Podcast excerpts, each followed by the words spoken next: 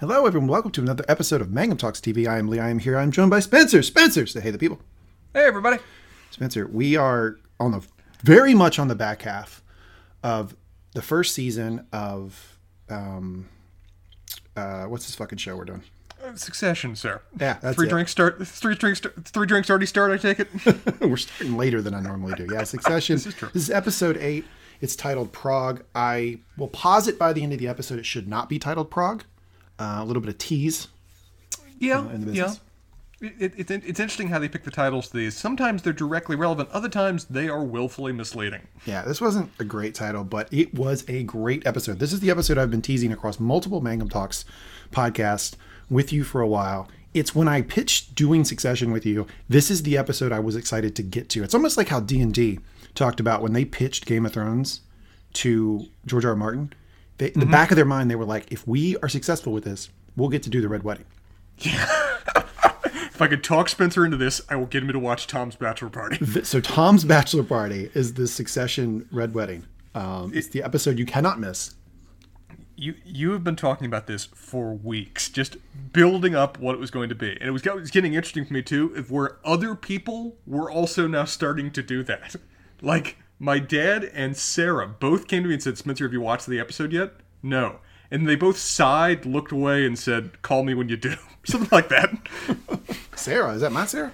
yeah, Sarah basically said, "Have you watched the episode yet?" And I said, "No, I haven't yet." But she's like, "Okay."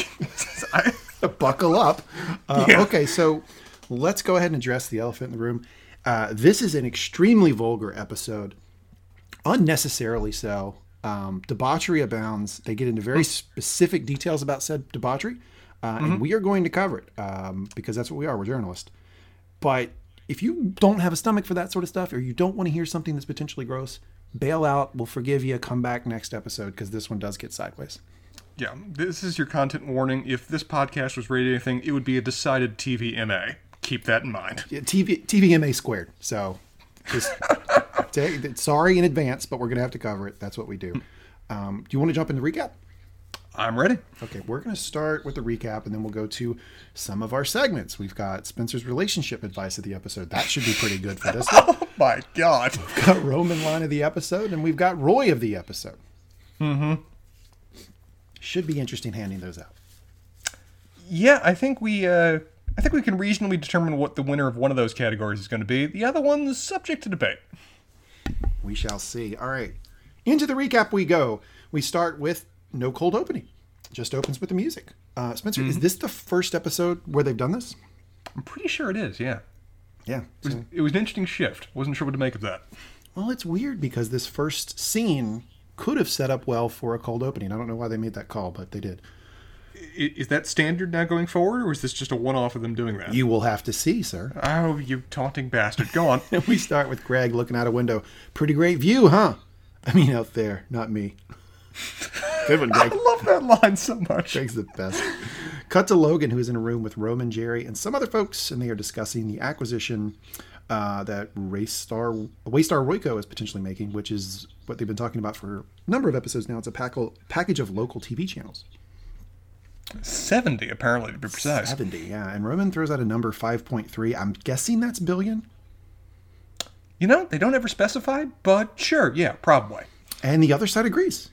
And everybody on the Waystar side is pretty, it's pretty, feels pretty uneasy about the acceptance, um, except for maybe Roman. Roman seems happy.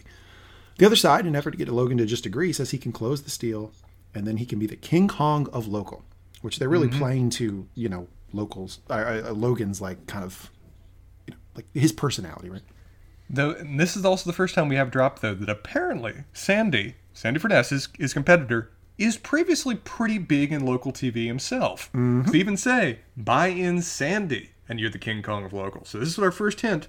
Sandy Furness has a bit of an edge on this market already that you're kind of competing with. And we already know that Logan really has it out for Sandy, which could explain why he wants all these local TV, uh, this local TV package, right? Quite possible, yeah. Um, they ask Logan if they're good. Jerry says, "Well, we need to take five. She, she's almost like the Logan whisperer, man. She can tell right away. Oh, Like, yeah. She yeah. she No. saw the signs. Yep. Roman seems confused as to why he isn't happy. Logan isn't happy. He says, "It's good, right? Whiskey time." Logan, shut the fuck up.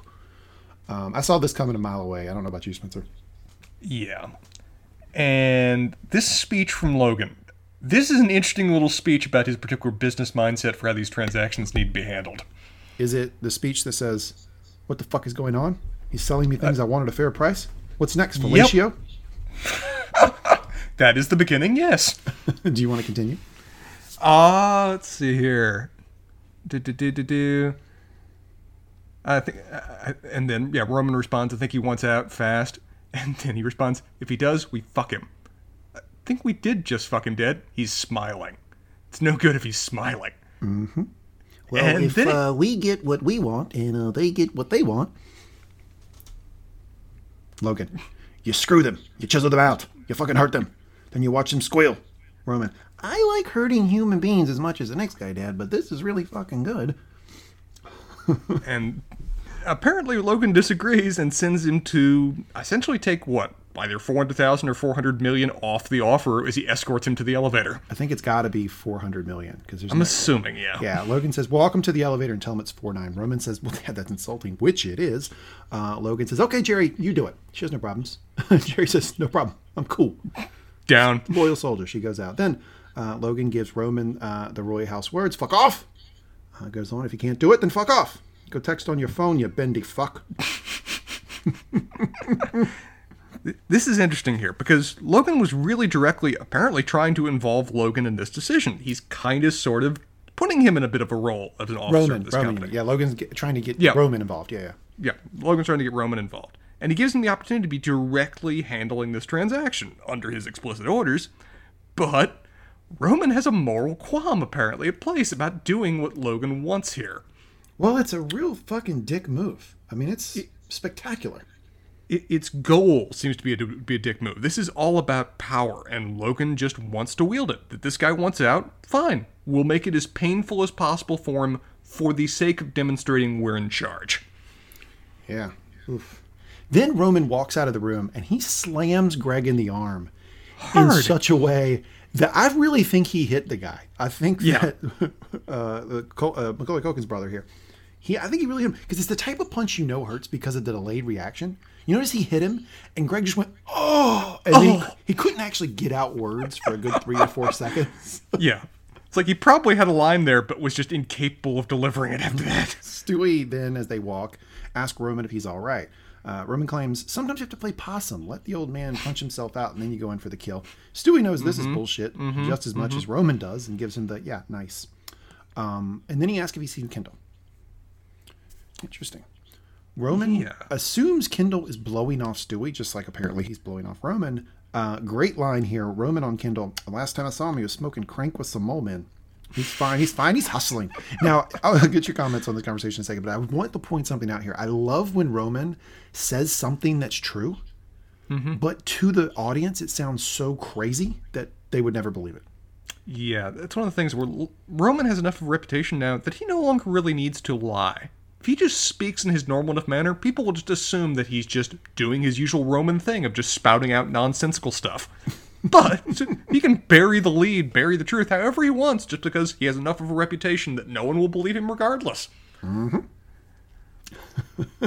Roman sits down, looks at his phone. I just want to hang out with Roman so bad. Because when you're hanging out with him, this shit might happen. Ah, dude, I don't suppose you know a coke dealer in Prague, do you? I love Stewy's response. Eh, probably. Well, it's a real rich guy move where it's like the, his first reaction was, yeah, yeah, probably. Like his thing is like, well, yeah, I can always do anything. Like, sure. Yeah. no problem. A city in the world, I can get a contact inside of 20 minutes. Roman is clearly trying to negotiate some sort of contract for Tom's bachelor party. He ne- needed you on council for that, Spencer. Uh, eh, sure, okay. Stewy says, maybe a little suspiciously, in that how proactive he is. He oh, he has an alternative plan. He oh, explains, yes. quote, my girlfriend and her fucking freak dog run these. You ever heard of these parties? Rhomboid? And apparently Roman has. That's. And question for you. Mm, mm-hmm. Have you heard of rhomboid? I have never heard of rhomboid. I assumed rhomboid was made up. Is rhomboid a real thing? Rhomboid is made up, but Thank you. Okay. but the phenomenon they're describing and that they go into and illustrate on the, in the show that that is a real thing. They just gave it a funky name.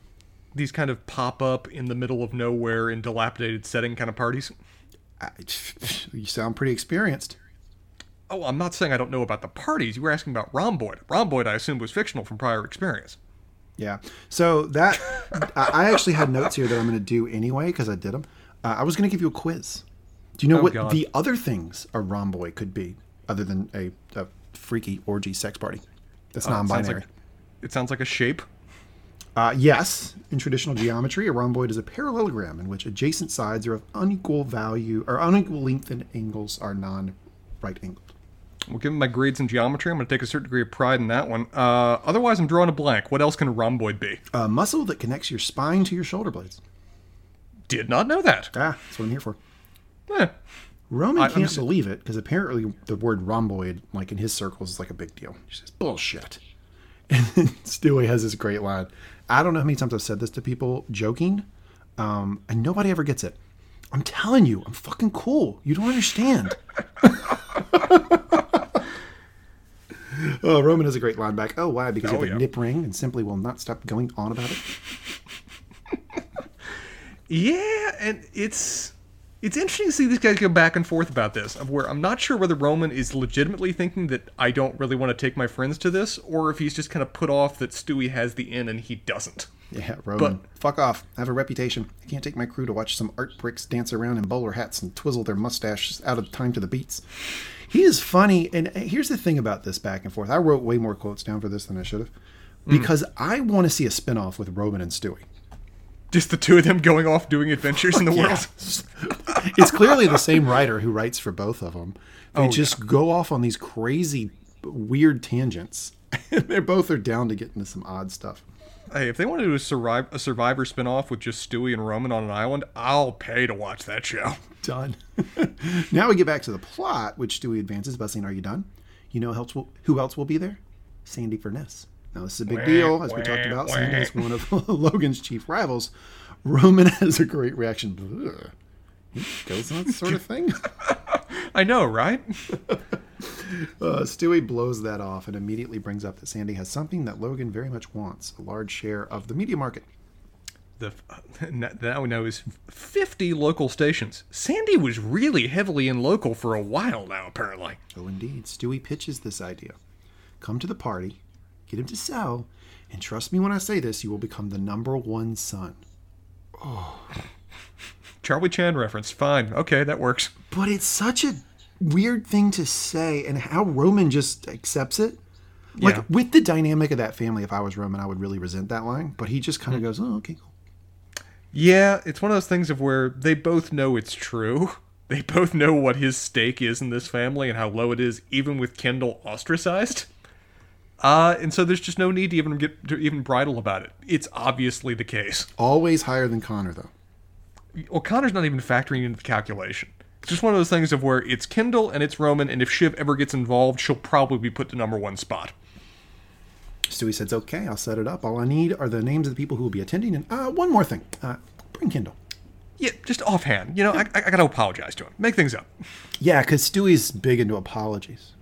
Yeah, that's something we've seen in his character previously. And Roman, so starry eyed from the opportunity that uh, Stewy just presented him, just kind of brushes over that. Even though he knows Stewy. Yeah, it's pretty weird. Um, we cut to a really, really douchey scene of Kendall listening to a song. Um, Spencer, do you know any of the lyrics to this song? You know anything about this song? This is a brand new song for me. I had never heard it before. As far as I know, they actually wrote it for this scene. It seems perfect for Kendall. Yeah, I mean it's called. It's from DJ Shadow. It's called Nobody Speaks. Um, uh, I'll just give you again. Warned you. This is a blue episode. Sorry. Here we go. Picture this. I'm a bag of dicks. Put me to your lips. That's how it starts. Good start. Yeah, start there. Mhm, yeah. Keeps going. And what's so funny about it is this is what he's listening to in the car um, with Frank. Uh, Personally, my the, the next line's actually my favorite. I am sick. I will punch a baby bear in his shit. It's like, what the hell is this song? Oh, he's establishing. Fuck a baby bear. I'm gonna get soft over a baby bear. Uh, yeah, I'm with you. I'm with you. I agree with you though that this is apparently his mood music to go into a business dealing with Frank sitting right next to him while he weirdly puts on tennis shoes. Yeah, he's putting on new sneakers. Not bad looking sneakers, by the way. I couldn't really figure out what they were. I did cursory research. I'm not a big sneakerhead. I like sneakers. Couldn't figure it out, but they do look pretty pretty good to me. Uh, he motions for the driver, or bro, as he calls him, to turn up the bass. And Frank is right now the top upvoted post on our Watch People Die Inside. Did not know that, but yeah, that face screams that motion. Yeah, that he actually is. He's number one right now.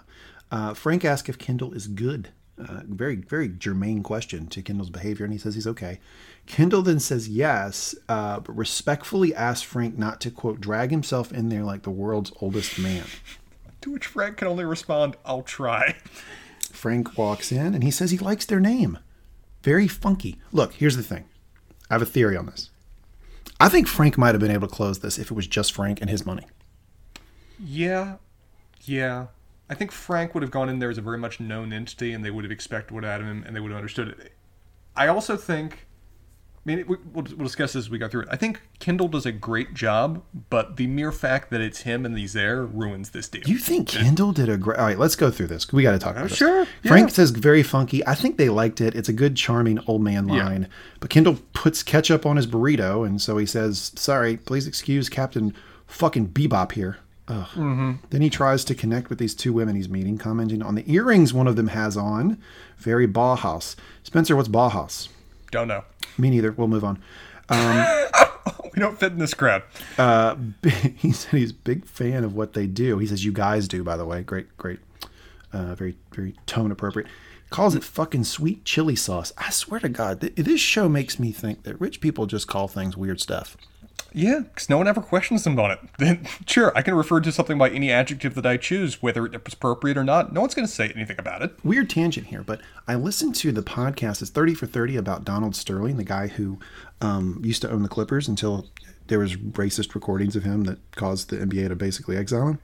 Mm-hmm. And during the podcast, they made it clear that he and his wife, who are both billionaires, call everything fabulous. Oh, it was fabulous. Oh, it was fabulous.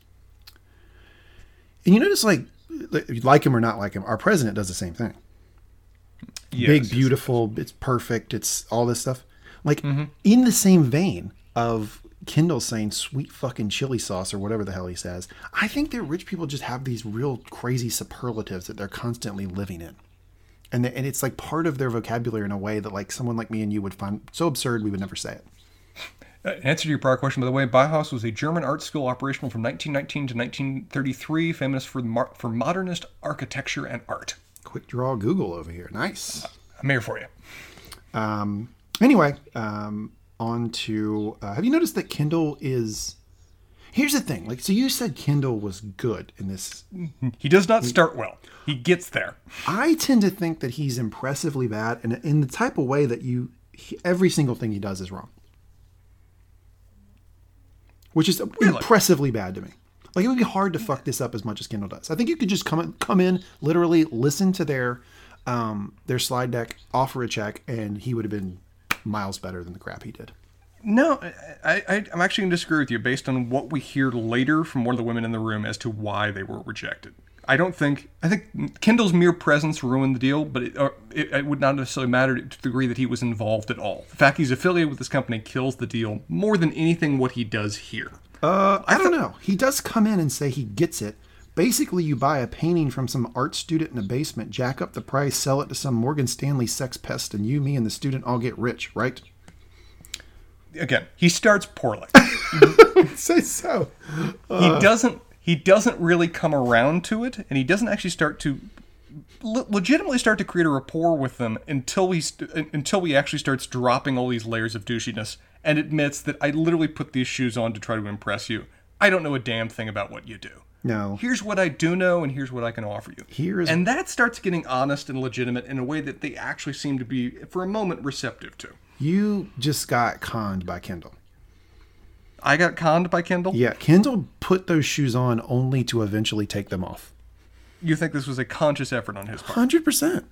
If so, I think it's a successful maneuver. I think it actually works with him for a second. I just think he's doomed from the get go in a way he does not get yet. Yeah, they respond very icy to this. They said, well, we're interested in increasing the reach of young artists and the democratization, democratization of art. Kendall switches gears, says he was just explaining what the sharks would say. Um, Frank look on his face, he doesn't think this is to going save very this. well. Yeah. Um, um, also, can we talk about this other guy in the room who's kind of in the shadows, who's trying to keep this thing on the rails? Yeah, yeah, he's there too. MVP effort from this guy. He pushes them to talk about funding cycles, tries to move the conversation along. Mm-hmm. Kendall again cuts her off as she starts talking and starts going on about his shoes. Now, uh, maybe this didn't jump out to you, but he has not allowed them to talk since he got in the room. This is true. He's also hi- probably very high right now. Ah, who knows? I think there's an edge of it.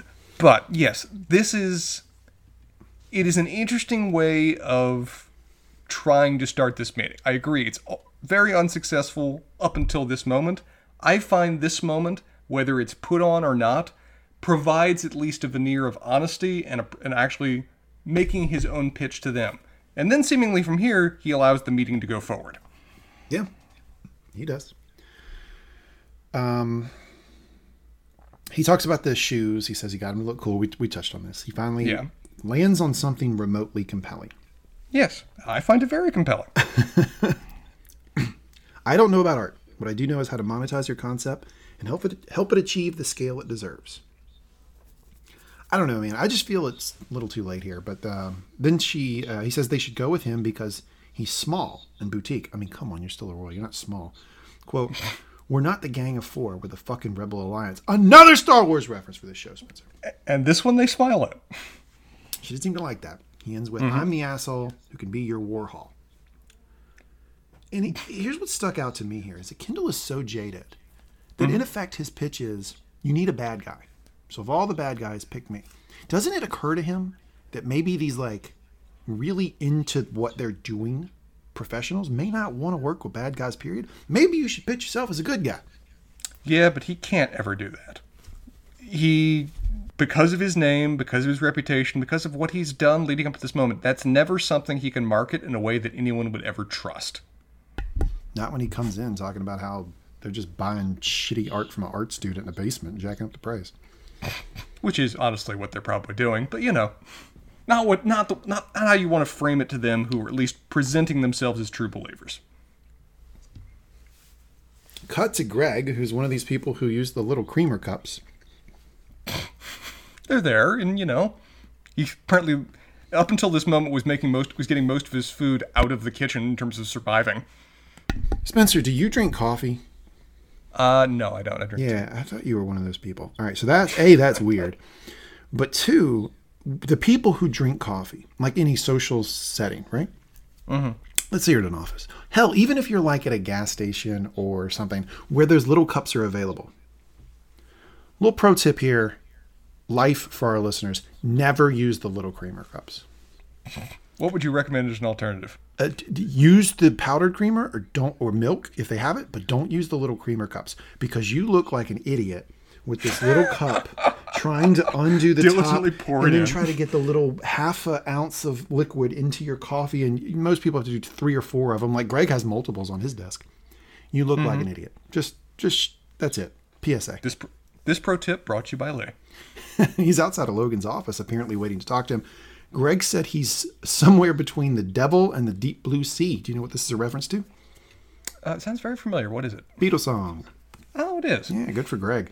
He asked Logan's secretary if he should leave because apparently his direct boss is waiting on him. Now, look, I don't know the internal workings, um, the office politics of Waystar Royco, but I can tell you I don't know who his boss is, but he needs to wait there. Yeah, the boss will wait. Greg, understand this. If you say I wi- look, I had a meeting with Logan Roy, the boss can't say shit. Greg drops that he's been waiting for three and a half hours, so I'm a little bit more sympathetic at this point. Um, Logan then calls and says to send Greg in. Do you think this was a meeting that Greg asked for or that Logan asked for? I'm presuming Logan. Logan did, yeah, yeah, yeah. Okay. I think it's because of, of the tenor of it, right? Because Logan sets the agenda when he walks in, and then Greg says, "Oh, while I have you." I also don't think that Greg could have ever tried to request or schedule a meeting with Logan regardless of his family connections. That's a very good call. A very relatable moment here. Logan points out points at his machine and says, "It's the wheel. It's doing its thing." Yeah, Logan's understanding of technology is not exactly at top end. Greg comments that it's buffering, um, suggests that maybe you knock it down to low quality. uh, Logan says, "Why don't you just do that?" Um, Greg starts to do that, and bizarrely says, "It's a heck of a good head of hair on you there." What what what compelled that line? What compelled Greg to say that? Why? Oh my god, it's so bad. Logan has no idea what to do with that. Obviously, um, uh, Spencer. Uh, I think we should note the video that Logan was trying to watch, which is candidate Gil Rivas slamming him personally. Yeah, this is interesting. We haven't previously seen him just spending his spare time apparently watching Gil do his thing, but apparently when he refers to this guy as his enemy, he really means it. Yeah, he does. And, you know, we, we also, I think the last episode we were meant to believe that this was Gil telling Shiv, hey, I'm going to take it to another level here. I'm not just going to mm-hmm. complain about ATN. I'm going to complain about your dad personally. And that looks like what he's doing here. And that's clearly mm-hmm. gotten on the radar of Logan. No question. Um, then Logan says, I heard you and the boys are heading out for Tom's bachelor party. when this video starts playing of Gil Rivas uh, slamming Logan, Greg is so awkward. He calls him a jackhole. He does. Yes. Do you use that term, jackhole? That word has never passed my lips. No. I really hope it does someday. Uh, And then Gil, he says Gil just lost his vote. Okay, well, were you going to vote for him in the first place? That's not a good thing to say to Logan. Logan slams the video off and says, "Listen to me. Um, could you do me a favor? Can you make sure that Kendall doesn't come back in a box? I don't want him showing up dead at the bottom of some French f words pool." Uh, question about this. I'm curious of your views. Is this legitimate concern for his son, or trying to avoid the media spectacle? Or if you believe it's a combination of the two, where do you weigh them? Seventy-five percent concerned for his son, twenty-five percent worried about the media spectacle. You have better thoughts for Logan than I do. I was going to weigh it in the other direction. But sure, fine. Well, I agree it's a combination. But in a weird way, I don't because I think that Logan is has an ego enough that he's not. He thinks he can control the media, media cycle. So I That don't think he's about- he's worried that that would get away from him particularly bad. that is a valid point. Didn't really think of it in that way. Uh, a heck of an ask here for Greg. I mean, I'm not sure why Greg is the guy, but he says he can do it, and then he brings up wanting to make a lateral shift within the company. Says he'd like to move out from Parks, uh, i.e., Tom, and into I don't know something like digital. Greg says he doesn't want to name any names, but the culture in Parks can border on the personally abusive at times. Logan immediately notes that it's Tom. Tom? And- I, Yeah, go ahead. I, I like that there's just no delay. Greg, your efforts at hiding the ball here were unsuccessful with Logan. I'm sorry, but I, I'm so amused by this. Where he immediately knows it's Tom, and then seems visibly impressed. They, like, I think he even says, "I didn't know he had it in him." He does, and I think that that is indicative of a real problem here with Logan, Yeah. Uh, because he's just being told that one of his directors, um, very high up in the company, is personally abusive, and he responds by being like cool with it, like, "Oh, wow, that's cool. Um, I didn't know he had it in him." Because his opinion of Tom is remarkably low, and we've heard him previously say to Shiv that that he was far beneath her. Now we have an indication that he maybe just didn't see that he had a uh, aggressive and aggressive and vile enough spirit uh, to him to carry himself in this world. Oh, he doesn't just say it to Shiv; he says it in a, a kitchen full of people, including Tom. Yeah, it's it, it's to the world when he says that. Yeah. Yeah, Greg says he can be pretty able in that department, the abusive department. Uh, but what I'm doing, sir, is that I'm flagging to you that I'm ready for the next chapter. Logan says, take care of this for me and perhaps we'll talk. Classic non response of a person with all the power, right? Like, if you're at, like Spencer, you're asking me for something. Say, can, can, I, can I have this? And you have zero power. I'm fully empowered to just go, okay, we'll just go do this and we'll talk. Yeah, because you'll gonna do it regard. At that point, it's in recognition that you will do it regardless, just because I asked you. And if I choose at the end of this to give you a boon, you'll appreciate that as something I didn't have to do. Yep. This isn't an equal transaction. We're not in the same playing field. You don't get to ask me for favors. No, no. But you know, you did, so just go do something and maybe I'll consider talking to you about said thing. Greg says muchly appreciated. He does. and as he leaves, he sort of cusses himself under his breath for saying muchly. it's pretty rough. This is like the second time that Logan said this exact same thing to Greg, and the second time that Greg, without question, just goes, Thanks, great, yeah, and seems like to fully believe that this is going to happen now. Yeah. Cut to Gil giving a talk again about how the billionaires are the bane of existence. Shiv is reading something, and Nate gets all up in her business. Mm-hmm. Spencer, don't care about this line. Don't care about this this whole romance, this whole plot line. Don't like it. You've been saying this since before this romance existed. I am aware, sir. This this does not resonate with you, and I'm right there with you. Yeah, but it gets really bad this episode. It does. It's and it, you know what? It's so disappointing because the rest of the episode is just so. Uh, I would, I, I think we can call it historic. I don't view it quite as negatively as you do, but it definitely seems to just break the flow of what's good about the show. That's what It I mean. It doesn't. There's so much good. There's so much quality. There's so much that resonates well with the show, and this, while not bad, just doesn't fit in with that. It doesn't. And this episode i itself is, to me, so, so incredible. And this just really puts the brakes on it. And this is one of those moments that it does.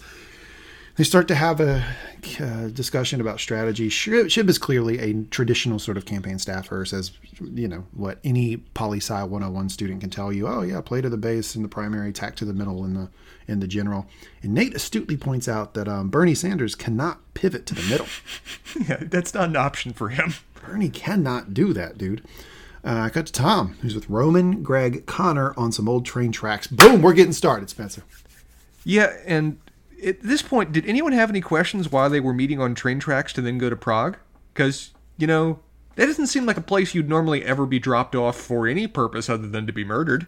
Yeah, so they are. They're they're asking right away because Tom, Tom. The first thing we see is uh, Tom telling Shiv that he there's been a change of plans and he thinks he's getting pranked.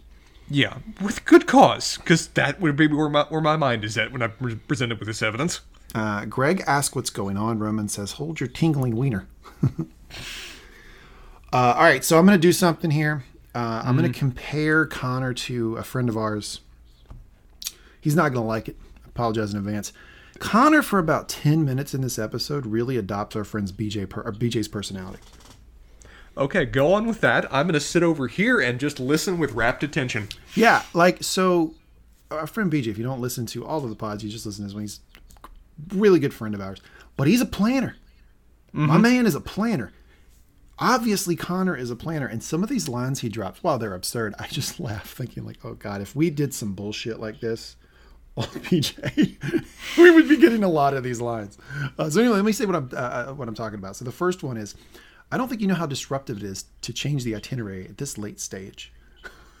and what's so cool is that you have this guy who Connor's absurd. He's kind of ridiculous. He is adopting this sort of like you're you're being unreasonable here, and he's trying to like reason with fucking Roman.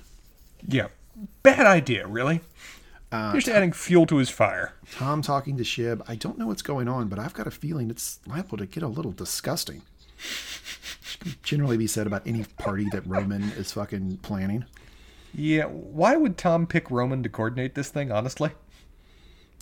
Why not? Admittedly, he's going to throw a wild party, but you can't trust him ever. Well, think. All right, let's think of the alternatives. All right, you've got pottery class and fucking how to get rid of your gut bacteria with Connor. Mm-hmm. You've got meth in a crank house with Yeah, Kendall. th- th- yeah, that is Kendall's recent thing. Yeah. you get uh, Shiv can't do it. Mm-hmm. Logan won't do it. Uh, Tom's would be at, uh, well, Well, take I guess it Tom's would be- bachelor party. Yeah. I mean, I mean, Tom. I mean, Greg would probably be holding it at California Pizza Kitchen. Oh yeah, it would be it would be Greg and Buster's. He'd be keeping costs down. Yeah. hmm So it's you kind of have to do Roman. What, what? What about the two flying friends? Oh, the fly guys. Fly guys.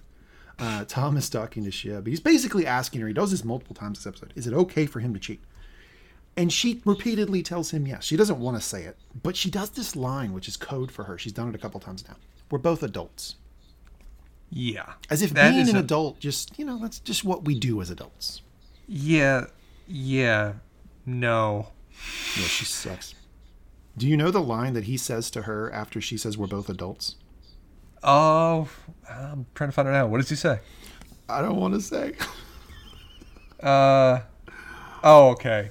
All right. You want me to say it? I Yeah, found please it. do, please. Oh, Shiv, honey badger. God, I just want to dock myself inside you so much right now. God damn that line. That every every episode of the show has a line of where I just stop and go, I need a minute. I can't go on any longer right now. The actress who plays Shiv I don't think she always does a good job. But in that moment, she did a good one because you could see her kind of recoil and just go, "Oh, oh, Tom, okay, all right, I gotta go." it's just one of those things where Tom is saying this with just full and complete love. This is just how he chooses to express it. That's how Tom sweet talks. He give you that one for free, Spencer. Use that one if you want it. No, never, ever. Roman content, uh, comments that Kendall has now feigned to join them. Um, Kendall uh, comes up in full douche mode. Oh yeah. Says he was late because he was revolutionizing tech financing. Roman says on coke. Coach Greg, in, in, in, in on full job right now. Oh, I hope not. What's up? Uh, Roman gets things started. Again, I really want to hang out with Roman. So he wants to fuck a hobo. Pause. Beat. Is he serious? Nobody? Yeah. Okay, let's party. Just like, okay, well, I'm presenting a viable alternative to what I actually had planned. No one's taking that? Okay, let's go then. Uh, directs them down the tracks of a tunnel. Uh, Roman is handing out flashlights, and no one seems to know what's happening, but Kendall, Kendall does. I don't know if you caught it. Kendall says, "What is this? Some sort of pop up?" Which is exactly what it is. Yeah. Ken, I picture Kendall's been to a couple of these before himself. Might have thrown a few. Possible, yeah. Connor comments that he can't go in the tunnel because he only has his flight socks and TSA slip-ons on. This man comes prepared. You see what I'm talking about, though, Spencer? Yeah, there's yeah. I, I wasn't seeing it at first, but yeah, it is there now, and I can't miss it. It's a little bit, a little bit.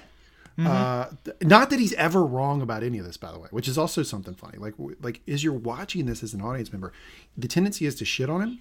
But then if you back up a little bit, you're like, well, wait a second. I mean, yeah, he probably does have shoes for flight on, and he's asking him to go in this fucking tunnel. Um, but just the way he says it's funny. Tom comments that he's worried he's walking into a trap. Um, some of Tom's regular human friends show up. These are the fly guys, I guess, because they have to fly in. Uh, Roman completely forgot about these guys, or if if he ever heard of them.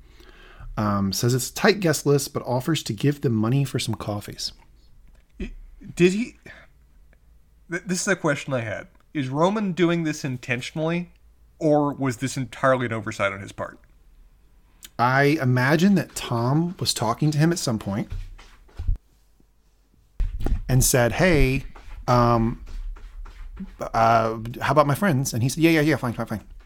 Yeah, just no no thought of them ever crossed his mind. In his world, the only people that matter are these immediate family. They're the only real people here. Those other guys, you know, I can give them coffee money, and they're little people. They'll appreciate that. Shout out to those guys though. They're like, "I can fucking get my own coffee, dude." Yeah. I mean, those guys handled about as well as they can because, man, did they get shit on for this episode. Did you think we were ever going to see them again? No, no. I, I figured that their role was done right then and there. Apparently, I, am curious to know because Tom tells them, just wait and we'll be back in like 10 minutes. And they don't come back in 10 minutes. Those guys aren't there when they arrive out. Curious how long they waited. I'm going to guess 15 minutes, and they went and got a beer, and they went back to their hotel room. That's my guess. I, um, if I was those guys, I would know from the moment they walked down that tunnel, I'm not seeing them again today. Uh, let's go find our own thing to do. Yep. So they take off down the tunnel, and Roman explains that Prague fell through because he got busy. Do you think it really fell through because he got busy? No, Prague was never planned at all because Roman found out he could meet with Sandy Furness, and so this became the plan. Yeah, I agree. Um, Greg sees a rat and seems to think that's the worst possible thing he could ever see. Well, he's wrong. Uh, Connor, another good one. You guys, this is a disaster on the footwear front. Can I change? It's a dead rat. Oh, it's so funny. Roman, uh, kind of a sweet brother move here, actually. Um, asks Kendall if he's going to be okay around all the booze and the coke and the shit, and offers to tell people not to drink or use around him. Uh, Kendall, a little different headspace here. He says, "He'll be fine. I'm fine, fine." um, uh, which not a good sign from uh, from an addict. Uh, Tom, Greg, and Connor finally start moving, uh, leaving this dead rat. Roman mentions Kendall is now into apps. Kendall, I'm rebalancing away from crypto into ec- eco. What does that mean? No, f- I mean I know what crypto is. I don't know what eco is. I mean, eco, I would assume was something related to ecological or maybe environmental related stuff, which seems to be nothing about what he just did. I'm sure that's a tech term. Like- I'm guessing, yeah. Yeah, uh, uh, eco. I'm not, I don't think this is an actual like actual ecological reference here. I think it's something I'm- I'm something to do with uh, those little those little computers that you don't understand, Spencer. yeah, you know, tin cans. They're all. I, I get. I get that. I get that. Kendall, yeah, it's good. It's better than being carried around in Dad's pocket like Stuart Little. Roman, great line. They're nice pockets, spacious.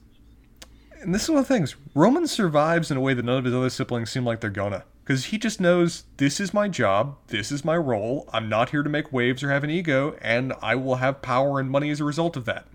Yeah, It's I kind of like an evolved state of Tom, really. I do think it's a fair bet. Like, and I, I don't. This is no spoiler or anything, but I think it's a fair bet at this point in the series just to think that Roman is probably eventually going to inherit everything. Just because it's the, you'll be the last person standing. Yep. Everyone else will have effectively killed themselves with their own pride, and Roman will be the last one to pick up their bodies. Kendall asks how um, Logan is, and Roman says he's good, and immediately moves it to him. He says he's tasked me with the rocket launch and local TV deal. Says he's crushed it. Uh, Kendall says, "Good for you." Roman drops a weird line here. You can't keep a good dog in a cage. Yeah, and this I didn't really make much of it, other than it was this kind of strange line to put out. And I had no way of knowing at this point that this would be one of the driving forces of the entire episode, of the explanation of this story. Kendall does make a face when he says it, which I didn't catch the first time I did on a rewatch. Connor, as they're walking in, says Willa is happy in Auschwitz.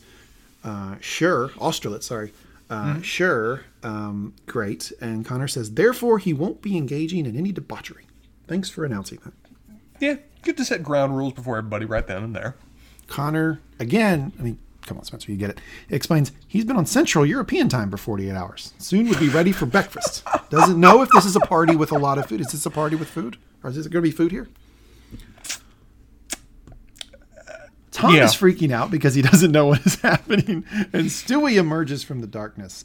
Um, ask Kendall if they are good. Kendall, great line here. You're my third oldest friend, and you fuck me like a tied goat. We're great. It, this is an interesting state of Kendall in the course of this episode. I really, we talked about last episode that Kendall may have been the winners because he was being honest and actually making things happen as a result of his kind of drug debaucherous kind of state. It's really apparent this episode that Kendall, in what emotional state he is in, in now, just has no time for shit. Now, And it's kind of fun to see. I know, and, and, and you kind of got on me a little bit last episode for this for naming him Roy of the episode. Which, by the way, uh, I lost that one. Uh, uh, the listeners did not think the guy who relapsed and started doing prank with strangers won the episode. Uh, little, little surprise to me. Um, But yeah, I do like this version of Kendall because he's a no nonsense fucking guy, and he's actually still pretty smart even when he's high. Oh yeah, he's very. It's been really interesting to see over the last court. It's been an arc for Kendall over the course of this first season, but he's really started to impress me. That no, this guy has some business acumen. This guy has some really good sense and insight into things. It's just covered under a massive layer of douche that has now been stripped away because he's lost a lot of that. Yeah. Stewy now starts directing traffic. Greg offers to bring Kendall anything he needs water, soft drink. Uh, Kendall says, actually, you can get me um, something off the menu. Uh, give me some ketamine. Spencer, anytime, any idea what that is? You know, I was pondering that and I debated looking it up. I don't actually know what ketamine is and what effect it has on a person. Do you know what the term special K is? Uh, is it another term for ketamine? That's also a cereal. Yeah, yeah. It's uh, it's like uh, it used to be horse tranquilizer. They fucked with it now. It's different stuff, but it basically is a big fucking tranquilizer. Okay, so you he wants a powerful downer right now. I'm guessing that's because he's going to mix that with the cocaine he's trying for later. Spencer, it's like you've been here before. Uh, I'm here for you, man. I learned things. Tom still seems freaked out. Now he's starting. He's got starting to get angry. He's starting to blame Roman. Uh, then the doors open to this place, and whoa, what the fuck? And it's interesting to see Tom's opinion shift over the course of this episode because, as you said, he starts this just bashing Roman. That just thanks, man. This is where you led me. And the doors open, and it becomes, you know, this eyes wide shut kind of landscape before them. And Tom starts getting excited to the point he can't stay still. Yeah, he tries. Roman tries to uh, explain what the place is. It's a physical fun palace. If you're into and she's into it, all good. Look at this fucking guy with a bird mask, like eyes wide shut. Yeah. Greg asks if it's an orgy. Roman explains that this isn't 1997, so it's not an orgy, and it's not that. This, it's not that. Stop being so binary. Mr. Betamax. Um, he says it's whatever you want it to be. It's a sand pit for emergent behavior. Uh, Tom is still trying to figure this out. He gets excited. um, ask, would it be cool to just start, you know, like hooking up right here? And Roman says, yeah, dude, it's fine. Um, Roman asks Kendall if he likes a girl dressed up as a pussycat. Kendall, uh, real catch up on the burrito moment. Business is my fucking. Yeah, yeah. That's. Yeah, I I wouldn't put quite put it catch up on the burrito situation. I can see it working if you mean it not seriously, but he means it fully seriously right now. I know Roman hits him back though. Great line. Great. I'll find you a Bloomberg terminal to stick your dick in. Uh, and yeah, Connor's already starting to piece out right now. Just like, okay, um, this is not what I planned on. I was probably planning on touring the museums in Prague, and now this is something different. Yeah, and this is about this is about the moment that any any um, comparison we have with Connor and my friend BJ, uh, founded or unfounded, founded, completely goes away because this Yeah. this now Connor flips into another mode um, that is hilarious but really fucking weird. Um, Greg then um, offers um, possibly the most Spencer line of the episode. Oh, please, yes. Which line are you going with here? He wants to know if there are neutral areas. Yes. yeah, first line, full line. Neutral areas in terms of not being, you know, compulsory to do sex stuff. That is such a thing I would say in this situation. you would be looking around. You may not say it like like that, but you would be looking around like, okay, is there just like a normal room? Right. Is there a gallery? Is there like an area where I can just sit and watch, you know, watch things? Like be the anthropologist in the room. Can, can is that somewhere? Is like a glass booth that I can just look in? You know, Roman, no, Greg. If you refuse, they cut your dick off. something you would. That's a line I think you would say to me if I ever just dared It wouldn't. It would. I would be giving you the type of shit. Oh yeah, sure. We paid five thousand dollars for you to come in here and look at paintings. Jesus. Uh, Kendall sees one of the girls from the pitch meeting doing coke. Um, hilarious to me that he doesn't. The, the coke thing is whatever. He just says, "Look, I like coming by." He has this weird line that it might be synchronicity for them to both be both be there. Um, and she basically just says yeah over and over again. And dumbass Kendall seems to think she's saying yes to working with him. And this is a something we see in this episode, but in previous episodes as well. Between both Kendall and Connor, or Kendall and Roman, they can't figure out when people are actually telling them yes or not. No, there's they've probably been raised throughout much of their lives with just everyone telling them yes. That that's really the only thing they expect. That when someone says yes, yeah, things will happen. They don't really have an idea that anyone would be not doing what they've been asked or told to do. And as you said, like when we saw when they're um, trying to work the conversations with uh, Stewy and with uh, Lawrence, I believe it is the guy. uh, From Yeah, Lawrence. Yeah, yep. That both of them just do the exact same thing here, where it's utterly non-committal. It's in no way saying what they actually want them to say in terms of guaranteeing participation and agreement, but just the mere fact that they don't actively disagree and just kind of politely go through the conversation convinces these doofuses that they're 100% in my camp and I can count on them. So fucking stupid. Um, uh, then Greg offers a one wine, one water policy.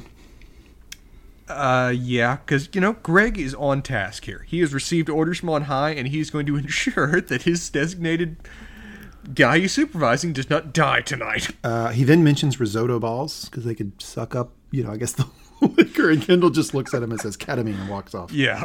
Uh, Connor provides a helpful tip here. Shout out to you, Connor.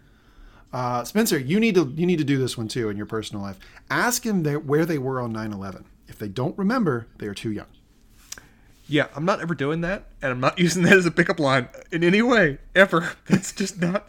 No, Connor, you are so weird. It's a fucking strange line. Tom says uh, he has a hall pass, um, and he. I told you guys it's it's dirt. Uh, this is a blue blue podcast, so uh, you know, forgive me. He said he's going to blow his load multiple times. Did you notice the girl hear him say that? No, I didn't. How does she react?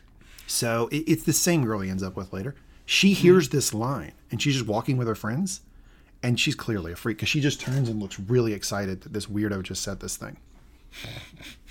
She's here for a purpose, and she has found her target for the evening. Um, Greg asks if Shiv has the same hall pass, and he completely fries Tom's brain. Tom had not Yeah. considered this before. I'm just. Tom, come on now. You've had several episodes of Shiv setting this up. I mean, if the friggin' prenuptial agreement and her dropping the first time because we're adults line didn't put you didn't already put you on notice, it's taken Greg now to finally get you there. But isn't this totally like a guy thing? Yeah. Where like your is. girlfriend's like, yeah, look, I get it. One night, go to the strip club, do your thing. And most men, I think, would never go, okay, well then what is she gonna do? Mm hmm. But uh, now that Greg has asked him, Tom cannot get it out of his head and calls Shiv to ask. We'll get there in a minute, though. He does. Um, Connor at the bar ask Roman what the white pills are. They're just Oh, randomly joy. sitting there.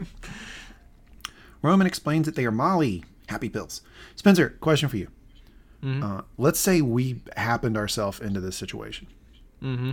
Is there any chance that you might have just assumed that these things were mints and popped a couple in your mouth? No, no, dear Christ, no. I know atmosphere. I know context. I'm not assuming. I'm I'm not eating anything in this damn place. Okay, you're too smart for it. I do think that there are people in this world. oh yeah. Just like, oh, there's there's diner mints. Pump. Roman again cautions Connor, but he Rome, Connor does it. I mean, he reassures him, saying, "My, my God, man, I smoked weed once in the back of a car in 1986, listening to Fleetwood Mac, so you know I can handle this." Um, Connor takes it and then says it's one of many, and Roman gets more serious than he has ever been in the show and says, "You do not take any more."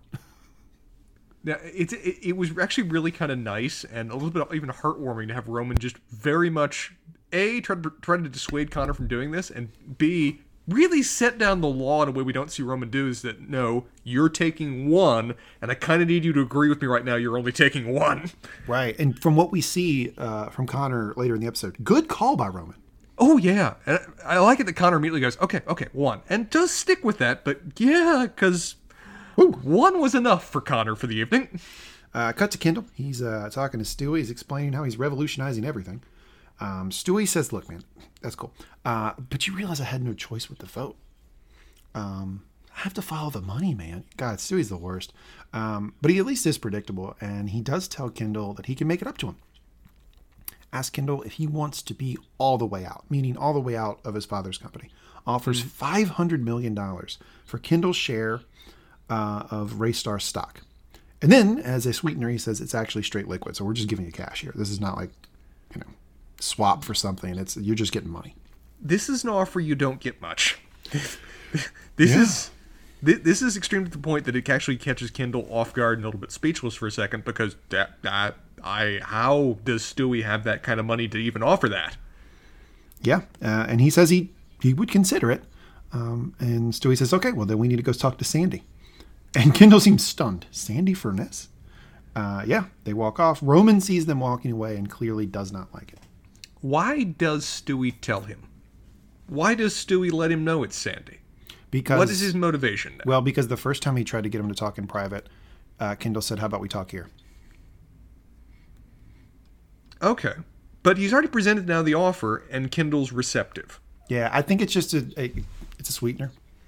And it also might be like his way of saying, "Hey, I got a really rich guy in the other room. I'm not lying about this."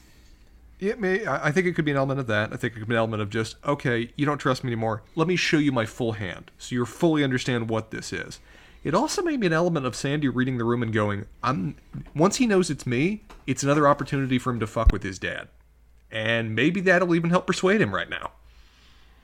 Because he's not the only sibling that's pissed at, the, at his dad right now. Yeah, I agree. We cut to Shiv and Nate in bed. Spencer, i'm not surprise, you actually like this scene. Okay, tell me about what this scene, how this scene worked for you in a way that most of them didn't. I'm lying. I hated it. Um, Okay. They talk about like, their all right, I was trying to remember what about this scene made it work better for you. fucking nothing. It sucks. Talk about their wedding registry. Shiv reminds him that this is just fun. It's nothing. There's no God. There's no anything. There's just people in rooms trying to be happy. Oh boy, she's a real bundle of fucking joy, isn't she? Well, she's a bundle of fucking joy that's really trying to justify herself right now and is trying to bury guilt away behind a certain degree of Nietzsche philosophy. Uh, Shiv claims that she convinced Gil to cut the anti-Waystar stuff on his ATN interview that's going to happen tonight. Nate doesn't like it, and so you know this is this is actually the most I think realistic aspect of their relationship, where you have one advisor trying to get him to tack to the left, one trying to get him to moderate, and they kind of bicker back and forth about it. yeah. Uh, she claims that Gil isn't. Uh, no, Nate doesn't like it, and he points out like Gil is not capable of playing to the base while sim- simultaneously placating the middle. And Shiv says if he can't ride two horses at once, why is he at the circus? Which is a good line. It's a good line. Yeah, that's good. Anything else you want to say about this shit scene? No, I'm just. Uh, it's one of the fun things of where these particular scenes are fine. They don't amuse me that much. But I look forward each episode, each week, to what you're going to say about them, just because I know how much they annoy you. Ugh, these two again in bed. We shouldn't be doing this. Anyway, uh, Kendall and Stewy approach Sandy. Um, Spencer, question for you: Do you really believe that Sandy goes to this place like recreationally? No, Jesus Christ, no. I enjoy how everybody's trying to try to convince themselves that he does, though. Yeah, I, I don't think he does at all. Um, Stewy explains that Sandy wants in on Waystar, but uh, little detail here: he's actually already in. Yeah. Stewy is Sandy. Stan, Sandy is Stewy. Head of a horse, dick of a swan. swan, sorry, dick of a swan. Pretty funny line there from uh, from Stewy. Um, Sandy explains he has a shell company attached to Stewy's private equity firm. Uh, I'm a parasite on a parasite. Yeah, and this is again interesting because this hits uh, Kendall like a ton of bricks because he still has a certain measure of pride that he got Sandy in and helped save the company. And now he's realized that Sandy played the shit out of him in Stewy, a way that Stewy he, played the shit sorry, out of him. Stewy, Sandy too, played the shit out of him in a way he just had no concept of. Yeah. And for a moment, he's pretty damn pissed. Controlling it, but pissed. Kendall says, "You should have disclosed that to me." Stewy is the best. He just he's like Roman. He doesn't lie. You were 100 percent right. I should have done that. Uh, Stewy, so apparently my girlfriend is having a panic attack, so I'm going to leave you guys be. I've finished my role and I'm out. oh my God, Stewy's love life is very interesting to me. Well, come on, he's just lying right now, right? He's just Who he- knows? That's fair. Yeah, you can never be sure with him. He's as you said, he's a very similar category to Roman, where he can say whatever he wants, and everyone just goes, "Okay, that's probably actually true." Bye. Yeah, I mean, like he totally could have brought someone to this party, or the girl that he claims is his girlfriend who runs the party, and she just took drugs and is freaking out. That totally could be happening. Sure. Or more likely scenario, I imagine. His role was to get Kendall in the same room as Sandy, and now he's backing out under prior instructions. Uh, a very awkward um, scene starts when Kendall starts to babble about his VC projects to Sandy, and Roman shows up. Yeah. He's asking if he's uh, giving Sandy a pitch. Uh, they start bickering. Sandy is gracious. He tries to explain away their bickering by the fact that they're family. Finally, Roman spits out that Kendall used to lock him in a cage. Roman claims it was a game called Dog Pound, where he would get locked in a cage and he'd have to eat kibble until someone came and unlocked him. When Roman first said this, did you think this was like the same thing as him, you know, say, telling Connor, "I'm going to tell the therapist that you used to diddle me," or did you think that there was some element of truth in this? I did not think there was an element of truth in it, but I should have, just because this show is so weird. I mean, this is it's interesting. We it just gets disclosed here that there's some version of a game where Kendall locked his younger brother in a cage. His younger brother acted like a dog, ate food out of a dog bowl, and everybody liked it. And that's not the weirdest thing that happens or gets referenced. No, this is that's just background for this show. That's just part of the character background. charming background, painting in the, the character of the personality. Sandy has no idea what to do with this information, uh, but walks off and tells Kendall, I'll see you later. Yeah. Roman questions Kendall about not remembering this game. Uh, Kendall clarifies he never made him eat dog food and that it was a game. Um, Roman uh, blows up and Kendall says, Go ask Shiv, go ask Connor, and Roman leaves. Mm-hmm. Roman Roman makes his way through a very frisky dance floor. Uh, a lot of things going on here, Spencer. Yeah, it's a lot to process. It's one of the things I feel like I, I almost am obliged to rewatch to see Ooh. all of the background work they've got going on throughout all this stuff. All right, rewatch. And Connor says, uh, he goes Connor, and he says, uh, "You remember this game, the dog pound, the dog pound." Connor's fucked up here, but he is lucid enough to say remembers the game, uh, but clarifies that Roman liked it. No, you asked to be in that cage. It was really weird, but I think you enjoyed it. Drops that the kibble was really chocolate cake. And this is one of the things. This is one of the things you often see with like the older sibling of where Connor was probably old enough that he, I mean, how much older do we think Connor is than like Roman and Kendall? Like at least a decade, right? Maybe well, even it's older. tough because the actual actor is only about ten years junior of the guy who plays Logan. Yeah. So, you know, I mean, you can assume that maybe, maybe Logan, maybe they've uh, they've they've aged Logan's character up from his actor, let's say ten years. Sure. Um, so then, you know, Logan was probably about twenty when he had Connor. Mm-hmm.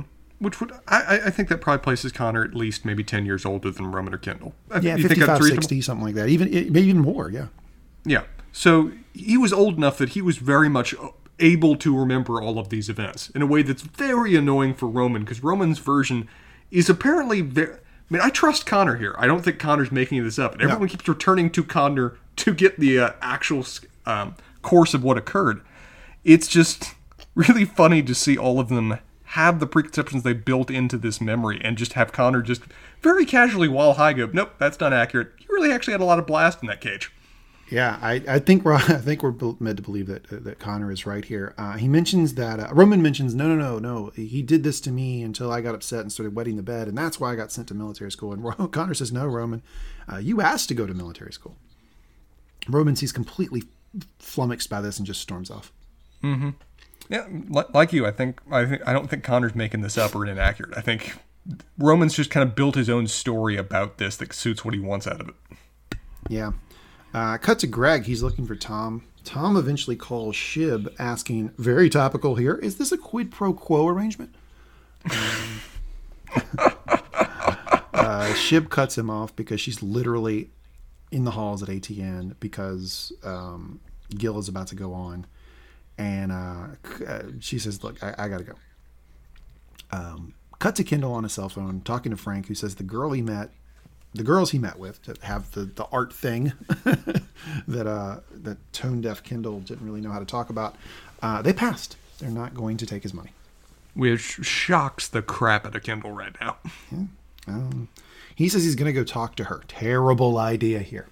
Yeah, you just saw her doing lines of coke in this kind of club. This isn't the business setting to have this conversation. He does find her, but in his looking around, we see the weirdness that is this place. Um, She tries to brush him off, says, Can we do this later? Um, he mentions that he's about to make a ton of money. And she says it's not about that. It's about the name, Dust, which I guess is the name of his VC startup. Uh, Roy, Kendall Roy. It would be like I was marrying Hitler, and then what? I get to be Mrs. Hitler? Woo. she then goes on to explain she doesn't want to be Hitler Incorporated. Kendall rightly says, Stop saying Hitler. It's interesting when she does this is that Kendall looks really actually offended. Like this is hurting him to hear her say this over and over again, and he doesn't really respond back. He doesn't attack her. He doesn't counterpunch with any insults. He just really kind of asks her to stop saying that. Yeah, I think a couple things are going on here. One is he wants to keep trying to close the deal so he doesn't blow Yeah. up, he doesn't lose his temper. But also, I think part of him knows, like, I always am going to get this in my life. Yeah, I'm always going to be Hitler to these people. There's nothing I can do about that. There's literally no response I can offer. I have been prejudged in a way that I cannot escape from. Kendall says, You don't know what I am. And she says, Consensus says you're a coked up prick who can't shit straight. You think you're different? Kendall keeps trying. She says she's probably being more forthright than usual, usual, you know, because of the coke. Fair. That's a very, very self aware comment. Uh, she goes to leave. Kendall grabs her arm and she hits him with the Roy House words, fuck off. Mm-hmm. Kendall then sits down to do some coke himself. This is a pretty brutal scene for Kendall because, you know, this is again an example of Kendall's trying hard. He's trying to make a business deal work. He's trying to find a way outside of his family. And he just keeps getting fucked over. And it's, It's tough. Um, yeah, I, I don't know. I mean, I, I think this was never going to work. And, and my question now, after watching this scene, I now blame those girls because those girls should have never taken that meeting. Yeah. if- Why if- did you take that meeting if you think he's fucking Hitler? Like, and then not even to give him a firm no in the room. Yeah, it's just one of the things of where, it, yeah, that's one of the things where I'm I'm, try, I'm more sympathetic to Kendall than I all in any way am towards them because if this was their mindset, if this is how they regard him, then they never were going to deal with him, no matter what he said. So why waste anyone's time other than just be a jerk? That's exactly what they were doing. I think. I think that was their little little, little bit of power over a Roy, so they wanted to, to hurt him, and that's what they did. In which case, fuck them. Fuck off. Uh, Gil's interview at ATN starts. Um, so Spencer, Oh God. uh, we had a conversation on this very podcast feed a couple episodes ago where you were really bought into the Bernie Sanders is Gil angle. Yeah, and uh, this put a bit of a flaw. Well, no, I, it still is. But I was buying into a uh, a different explanation for his depression in the past than is now proven accurate. Apparently, Hillary Sanders does not. Uh, sorry, Hillary Sanders. Oh Hillary my Clinton God, does not. man, Reddit so mad at you. Hillary Clinton does not exist in this universe in a way I expected. Uh, no, not not yet. Anyway, and that's not a spoiler. She's not. I don't know. Um, But yeah, you you seem to think. I'll recap. You seem to think that his depression was because he lost the nomination the last cycle to some female that would be a sort of proxy for Hillary Clinton.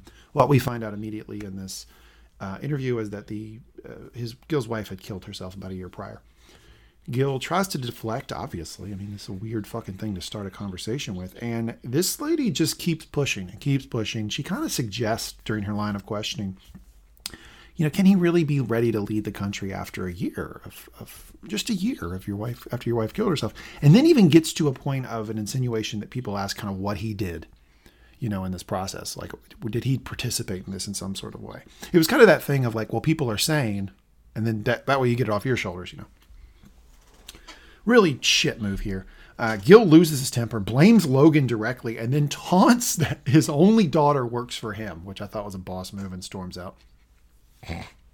It, this was an incredibly awkward thing to watch. I can totally picture Fox News ever doing this if Bernie Sanders goes on their program in some equivalent kind of way. But man, that was rough to see. Them just keep on hammering that issue. Like, I sympathize with Gil here. It's just what else could he have done to that line of questioning other than counterpunch the way he did? No, he he handled it exactly like if I was a Gil supporter, I'd be very happy with that. I mean, uh, obviously Shiv doesn't like that her name gets brought up, but I mean that's the only trump card he's got, and he, I mean, Gil knows, and he's right, that this line of questioning came from on high because he Yeah. it, it happens like a week after he starts personally name checking Logan. It's interesting to see uh, Shiv's reaction too, because you're right. When she first drops her name, she turns to him and says, "I'm not supposed to be part of this. This isn't what we're talked about." But when he then rips off the microphone and storms out of the room with telling off t- telling off the um, moderator with a couple lines, she's visibly smiling as he's doing this. I think she agrees with you that this is exactly what they need. That they got a lot more out of this than they ever would have gotten if they'd done a polite interview. Oh, because think about it. If something like this really happened and someone, a candidate handled this the way Gil did, I mean, their base would be sending out this video. They'd raise millions of dollars in like 24 hours. Uh, yeah, absolutely, no question. For a primary, for if for a primary for the presidency, this is freaking catnip. Yeah, it's great. Uh, back to the party. Uh, Greg sees Kendall doing coke and tries to stop him. Kendall finally was, is like, why, why have you been up my ass all night? What's going on? And Greg comes clean. Explains, hey, Logan tasked me with doing this and I'm trying to do it for him. Kendall then, oh my God, he's so funny. He, uh, he then switches gears and says, well, I'm about to do these four lines of cocaine to top off the four lines I just did. And then my heart will explode unless you stop me. Kendall is being a remarkable dick to Greg here. I love it. I love it. Uh, Ken, uh, Greg offers a really, really good uh, explanation for why he can't do that. Spencer esque here. I don't do white drugs. all I can muster. I don't do white drugs. yeah, similar circumstances, that might be all my brain can just come up with in that kind of situation. Oh man, Kendall again being a real bully here. My dad is going to be super upset if his son ODs. Kendall does a line. He's counting on you to look after me. Okay, okay, give it to me. All right, Greg goes for it. Uh, in comes Tom. Is that Tom? Is that Tom's music? Oh, Greg, go for it, Greg. Suck on those big white dicks, you fucking pervert. Thank you, Tom. You're being very helpful right now. to Greg's credit, he houses the lines. And this actor, I, I watched this multiple times, laughed out loud. He does this really funny thing. I don't know if you caught it. He finishes his third line and then he kind of falls over and makes an exploding sound, like a like a Yeah. like a plane crash or something. Yeah. yeah, I don't really have a concept of this, but how much cocaine did he just do right now? It Hey, seemed like a lot. Yeah, he did. He did three big lines. I mean, it, you, it's some, but I mean, it's it's not going to kill him. But you don't want to make a habit of it all night. No, and particularly for a guy who clearly has never had any before, this is going to be a bit of his night now. as we see. Um, Tom then again coming in with a commentary. Oh my God, you total coke whore. Greg is Tom's in good form. Greg's the best though because he's he's such a noob. He doesn't know what to, he says. Should I puke? Tom, not unless you can puke up your entire bloodstream. Good line from Tom there. Very Greg funny looks line around from Tom. and says, uh, "Where did he go?" And Tom just looks at Greg, doesn't change the subject. Buckle up, fucklehead. Poor, t- poor Greg. He has such a rough run of this. Yeah, he has a rough night. He does. Um, cut to Shiv walking into a restaurant. Logan is sitting in the back. Um, they make some small talk, and it's apparent that they had this standing date, and Logan's glad that she kept it. Shiv immediately brings up the interview. Um, she, it's unsaid that he's responsible for the line of questioning. Logan says to tell Gil to not speak about his family on his or any network ever again. Logan, I'm a bad father? How dare he? He's a bad fucking husband who killed his wife. Whoa. Does he actually believe that? No. Do you think he really believes that? He's, it's certainly the narrative he's pushing, and he's certainly returning to it. But I can't imagine he actually thinks that's true.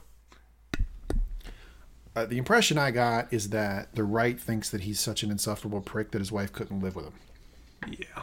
Not that he actually physically did it, but it's just a really. I mean, it just shows that when you piss Logan off, he goes to a 14 so fast, man. Like, he's a bad fucking husband who killed his wife. Good lord.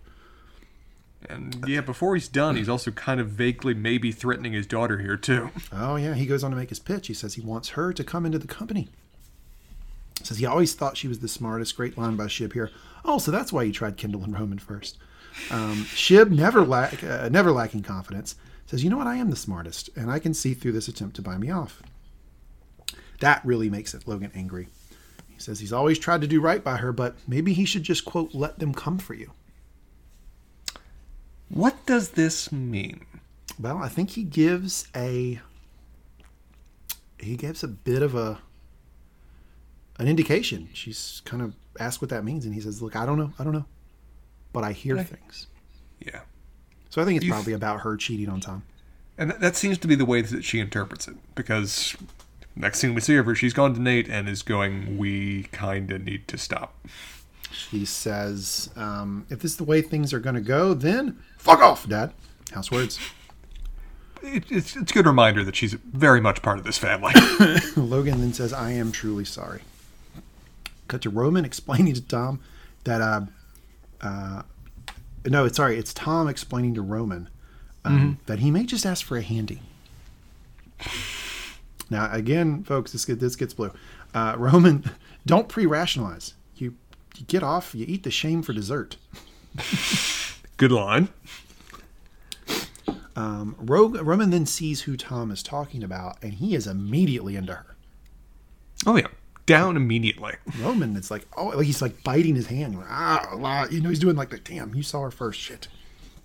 That it's almost interesting. I I thought when I first watched that he may have been like putting it on to like encourage Tom, just like, come on, yeah, she's really hot. You really should go for her. I'd go for her too. But I don't know. I don't think Roman would cares enough about Tom to even fake that. No, I think he really liked her. Yeah. He says, I'd be all over that. I'd be like, oh, fuck. Tom asks, do you have a smit? you have a smit? What is a spit? What is a spit? A smit. I think it's a it's a it's a type of mitt. Of course it is. Ramen, uh, uh, Roman. No, just go grab your baloney pipe and jizz. Man, it's fun to have you play this episode. I told you. Have, to, you have to. You can't do a recap of this episode without it. No, Sorry, everybody. Uh, Roman watches as they walk away to a dark corner. Uh, Roman approaches Stewy. Stewy mentions a guy masturbating near the hors d'oeuvres. Quote, it's a fucking health hazard. I would say so. Uh, Roman wants to talk to Sandy. Stewy tries to blow him off. Roman gets riled up and says he could be a migraine for Stewy with a word in the right ear. He came to talk to Sandy on Stewy's word. Now make it happen. Stewy backs up, plays straight guy, says, okay, I'll make it happen. Yeah, bit of a. This is an aggressive move by Roman we haven't normally seen out of him before. It's utterly impotent because we know actually why he's here and what he's just being used as cover. But it's still a bit more of a spine than I necessarily expect Roman to have. Yeah, I agree. Uh, Greg um, then approaches Connor, who is in some kind of way. Oh boy, Connor. Greg has a really good line here. Um, I tried to hide, but it finds you. Wherever you go, the party finds you. Mm-hmm. Whoever wrote that, I'm pretty sure, has done drugs. It's just too specific. Uh, Connor gets his final uh, warning from somebody who works there. Greg, wait, what's happening? This lady explains that Connor keeps telling people that he loves them. Um, side note, what do you expect when you leave a fucking bowl full of Molly on the counter? That seems to be the natural response, yes. What do you think? People are going to start hugging each other and talking about fucking weird connections they have in the cosmos? That's that's the, that's the goal, right? I mean, what else were you really expecting? Yeah, it's like it, you know what it's like. It's like being like, look, here's all the free coke, but bedtime's at nine thirty. Come on. You are setting them up for failure. Yeah, Connor says um, he should apologize. He shouldn't, and takes off to give the girl a hug.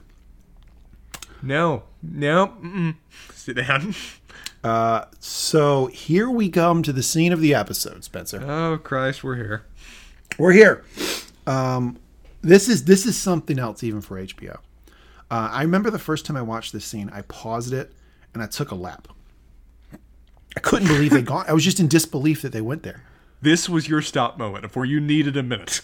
I, I just I, I I like I had respect for the writers before this, but this took it to a level where I'm like, okay, I don't I have no idea what they're going to do. Right. The limits have been shattered. The future is un- is uncharted. So Spencer, do you want to explain what happened to Tom? Okay. Um, would you, you, you like me to describe it in my own words? I presume. You do whatever you feel like you need to do. Okay. Well, Tom went off with that uh, beautiful lady that him and Roman were so into, and uh, they go into a room, and there's some making out that occurs, and some touching, and she begins to go down on him, and clearly Tom enjoys it and finishes into her mouth, and um, then she performs something on him, which I believe is referred to as a snowball. Ooh, And- Spencer experience. And uh, Tom has now returned to uh, share this experience with Greg, who uh, I don't think responds the way that he was hoping for in this moment, nor does anyone going forward. Tom is so excited, and Greg just looks at him and he says, "I swallowed it." And Greg says, "Which the cum?" He says, "Yeah, it's so hot. You swallowed your own load." I did, and it's a thing. I haven't heard of it before.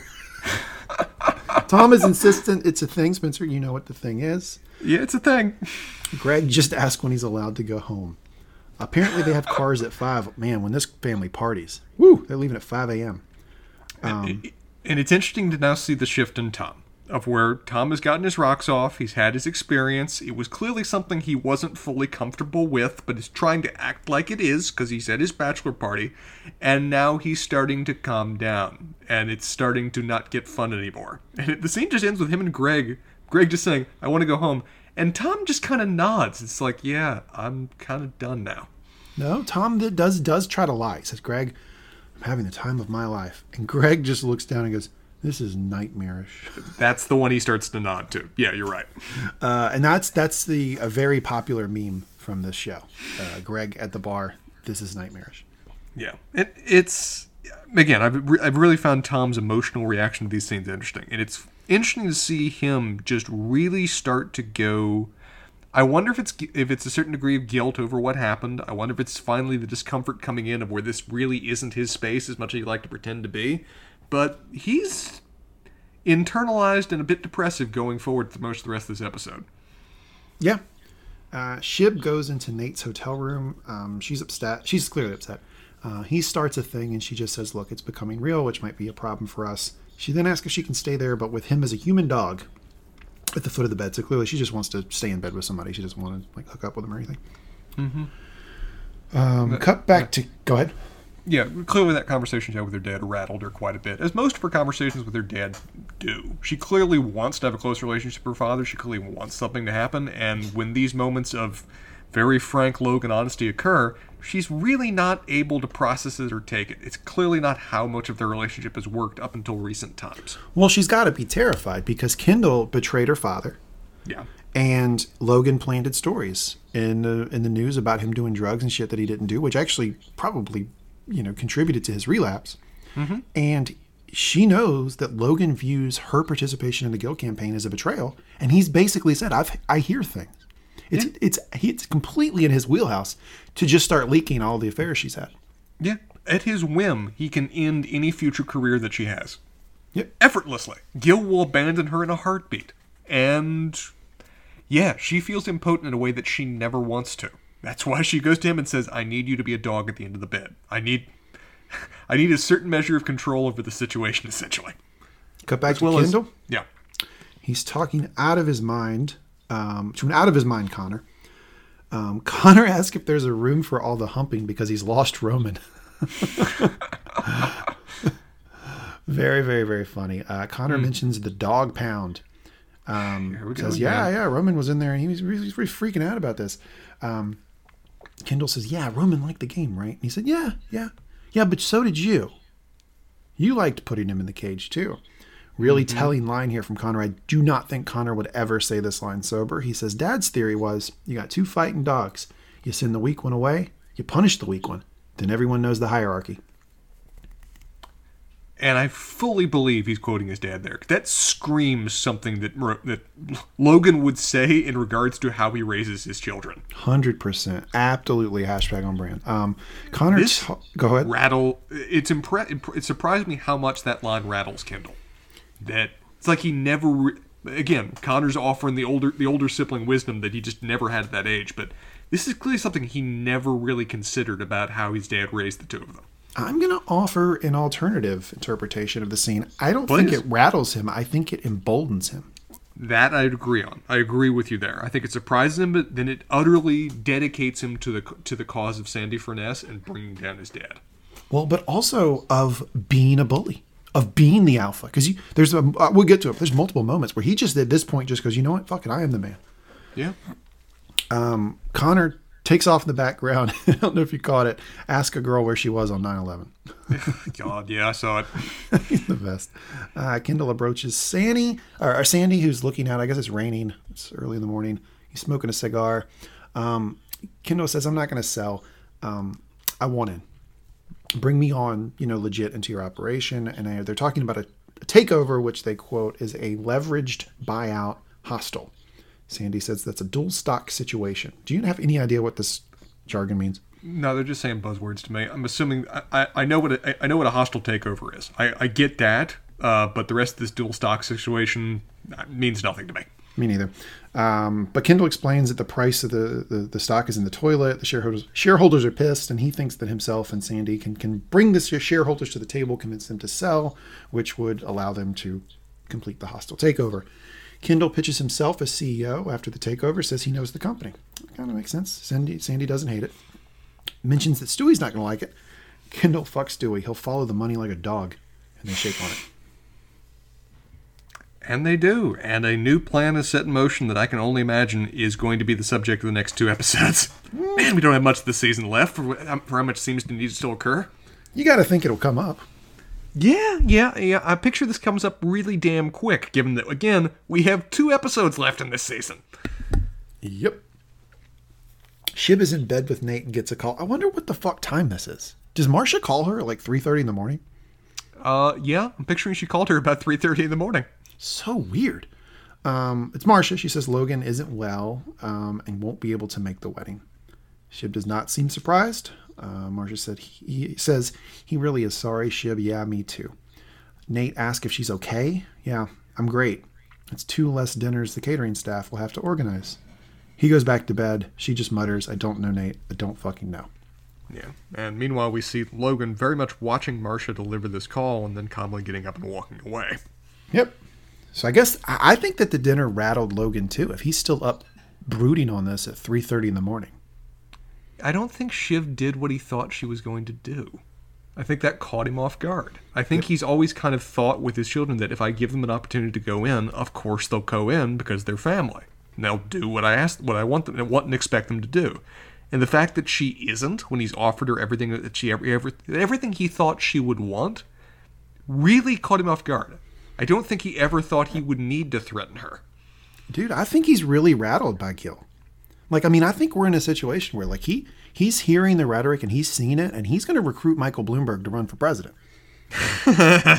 Topical. Uh, cut back to the party.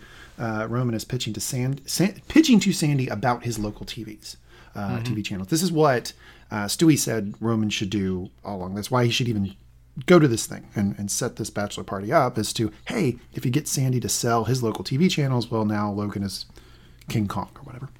And again, we see the exact same conversation play out that we've seen Roman and Kendall experience several times in the past, of where Sandy says nothing committing to this deal. It could happen.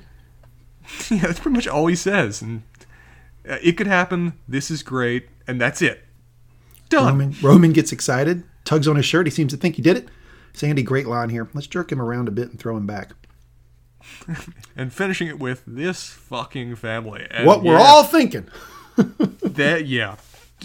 The summary of this show set out by Sandy right there. This fucking family. Yeah, seriously.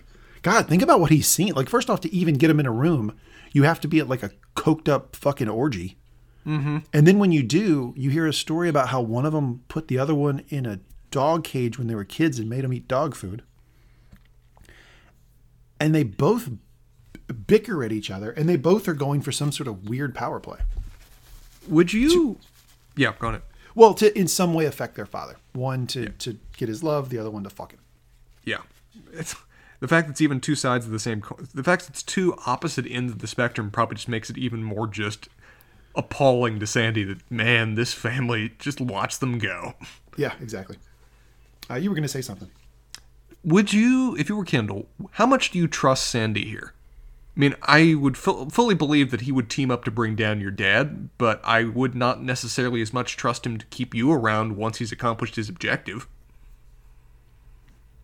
I would trust him. I mean, only because you know he needs Kendall in order to make this happen. And you could set up. I mean, I don't know. You're a lawyer. You could set up contracts and contingencies such that, like, if if Kendall plays ball, you know, he's he's off. This position is going to be his, short of some sort of big buyout or something. I mean, he could he could he could structure this in a way where it would be very difficult for Sandy to go back on his word. I also think that Sandy bought what Kendall was saying. Kendall was saying, "Look, you don't know the company. I do. If you want to tear it apart, I'm the guy." Yeah. And all of this is true. It's just one of the things of where you've helped him get the keys to the castle. You've helped bring it down brick by brick. At that point, he does not really necessarily need you anymore. But again, he can structure various ways to protect himself. So not necessarily true, right? Because Kendall is not selling. He's not. He still will have that stock. He's just now a, in a partnership. So he, uh, in a way, I I don't know how much, you know, stock Kendall has as a percentage of the total. But you got to think if they if they're successful with the takeover at fifty one percent, you know, Kendall has a substantial amount. If he flips, you know, it could be could, could go the other way. So you, you know, Sandy would still need him in the fold. Sure.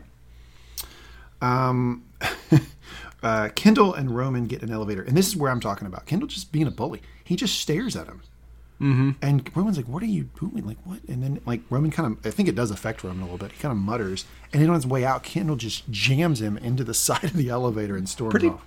pretty damn hard, too. Yeah, it, well, it's a good bookend, right?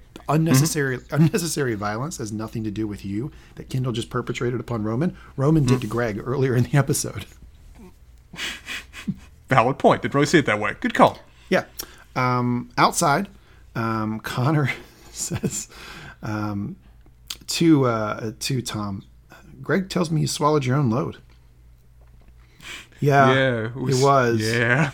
Yeah, it was pretty wild. It's cool though. It's like I didn't cheat. All the sperm stayed in my own body, like a closed loop system. Oh, that's the line of the freaking episode right there. Line of HBO. Yeah. I, it's funny. Every everybody who's watched this uh, episode before, I didn't do it to you because you you just recently watched it. But everybody who's watched it always refer to it as the closed loop system episode. That should have been the title. That really should have been the title. A closed loop system. How was that not the title? Uh, but it, it, it has disgusted my wife to the point that every time I reference this episode, she politely asks me not to use that term.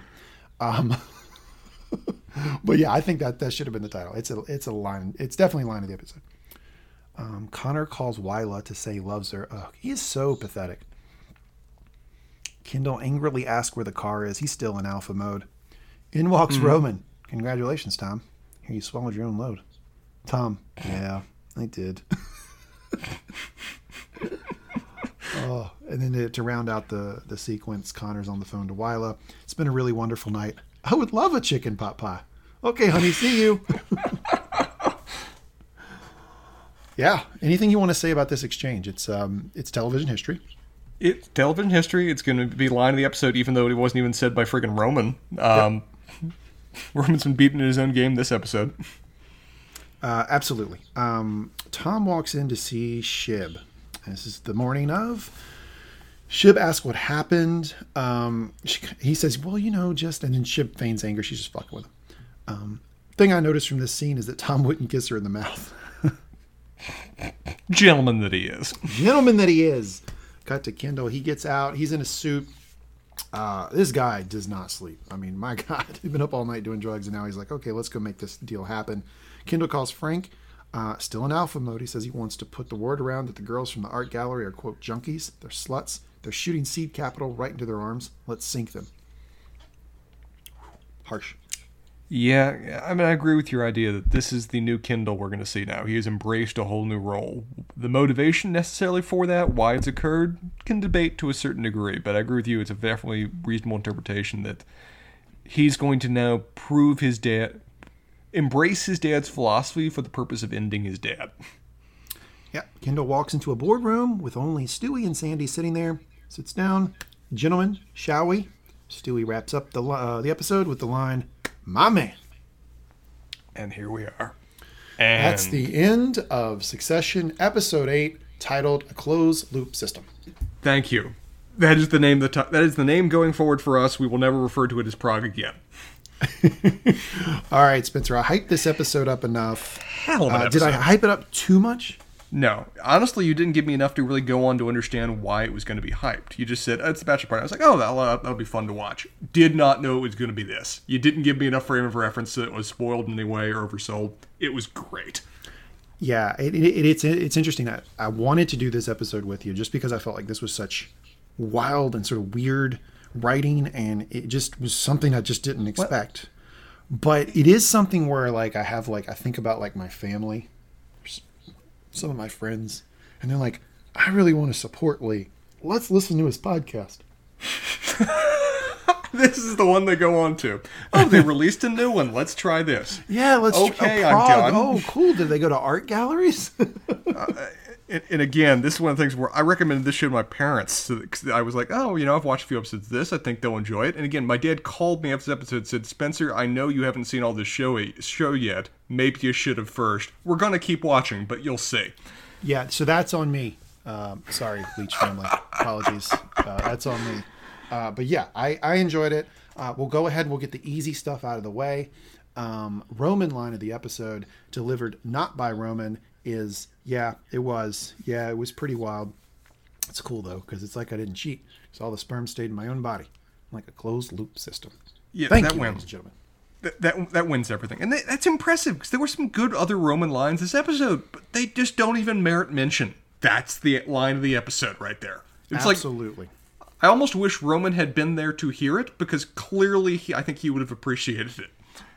Okay, now I'll send it to you for. Um, you said you prepared for this. Uh, Spencer's romance romance advice of the episode.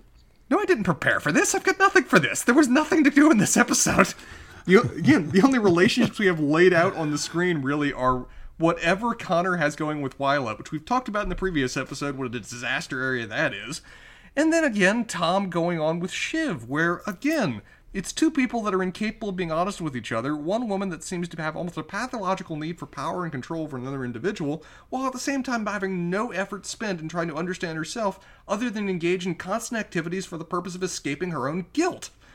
This, these are oh, Spencer on The- fire. it's just what's remarkable about this show is just how well and how quickly they've designed characters which are fascinating doing anything that you can put them in almost any context or situation and they've already so well encapsulated that they're just remarkable to see how they interact with a new and changed world. And so putting them in this setting is of course just catnip for pleasure for us in terms of seeing it play out. But it's just it just further proves that this show has done a masterstroke of work of building a convincing and well-rounded collection of characters that you can just find them believable wherever you put them Yeah. Okay. So for your Spencer's uh, romance line, uh, romance advice of the episode, I'll give you two options. You want to pick one? please go on First option.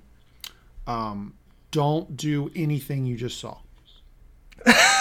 okay yeah if that needed to be said sure yeah none of this Or none of this or when in doubt, make a chicken pot pie. you know that's just philosophy for life right there because chicken pot pies they're fucking awesome they really are They're fucking delicious. Yeah. Willa, just I don't know what you're talking about. How about I make a chicken pot pie? Yeah, and, and again, maybe that should give us hope for the relationship. Really, that Oh. first thought is is that you've called in to say how much you like me. I'm making you a chicken pot pie. It, it's, it, it'd be a fool's it's a fool's hope right there, but you know, still, it's a it's a positive sign, even if the context is utterly disastrous. I agree. All right, now we get to what will likely be a controversial Oh, yeah. segment. It was last week. We go to Roy of the episode. Okay, I want to hear from you first. What do you put put forward a bid for who you think is Roy of the episode, and we'll both we'll both go into it, and then I'll offer my own alternative. Uh, I am going to give you an honorable mention and a winner. My honorable Okay. mention this week is Greg. Greg, That he lived. Greg did. Kendall is alive, and It's he true. also successfully blew through three pretty fat lines of coke without fucking going a complete freak out.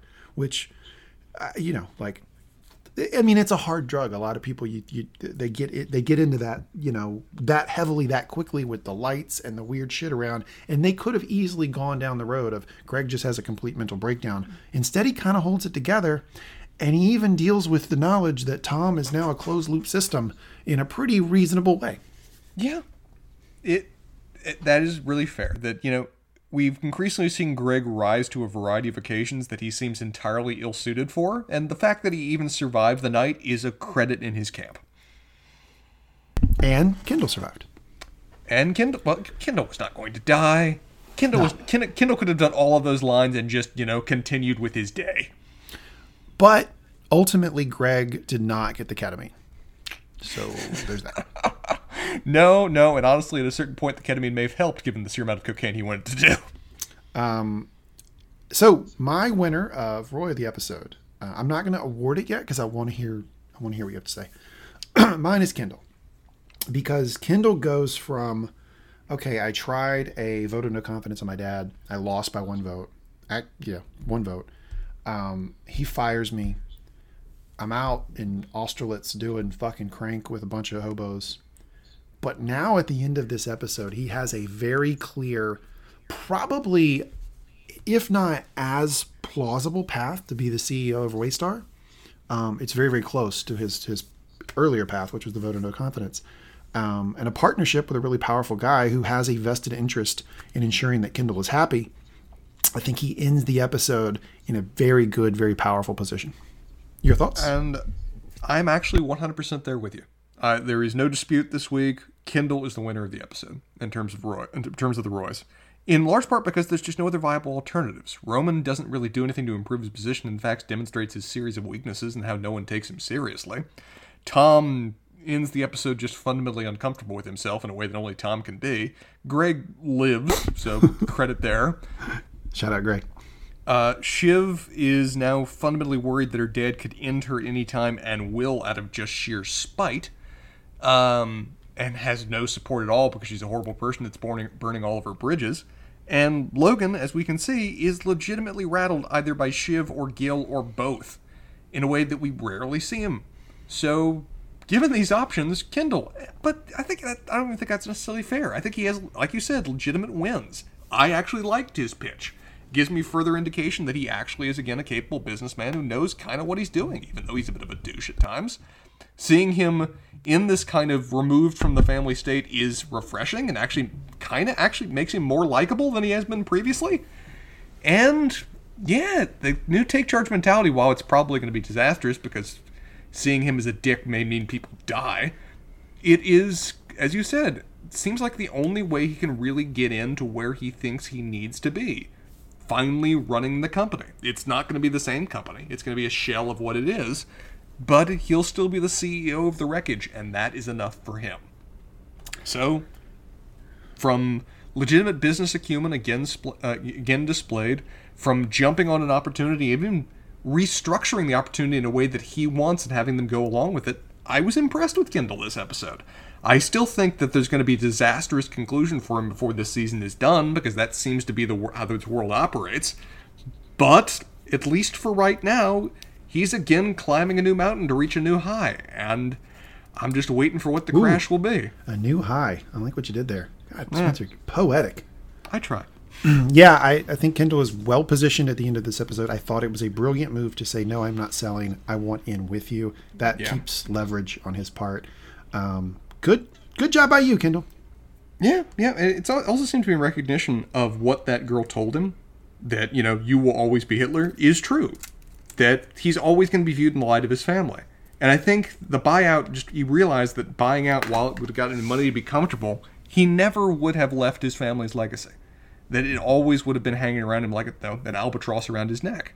So instead, he's going to reclaim the legacy. He's going to make it his. He's going to embrace it because that is the only option he sees left for him in this world. Yep. All right. Well, we have done it. We've gotten through a bizarre, brilliant, cringy, amazing, talked about episode. All the adjectives. Episode eight, closed loop system. Anything you want to mention about this episode before we move on? Ah, this is just one of those moments of where I re- I figured this arc that in some ways this arc is going to wrap up this season.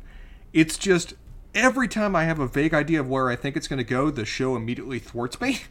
So next two episodes, I'm assuming there's going to be a wedding. I'm assuming that's going to happen. But beyond that, I have no clue, and that's exciting. I can't even predict what's going to happen going forward, other than I assume it will all end with Kendall failing, because that's what they've given me so far. Just Yeah. don't know how that's going to play out, though. We will see. Um, so, if you're a listener to this podcast, you've probably noticed that our podcasts have started coming out on Sundays. That's going to continue unless Spencer and I screw that up. Uh, so, our plan is to release these every Sunday. Uh, we'll have episode 9 and episode 10 of season 1. And then, Spencer, me and you are going to barrel right into season 2. That's the plan. All right. Really enjoyed it. See ya.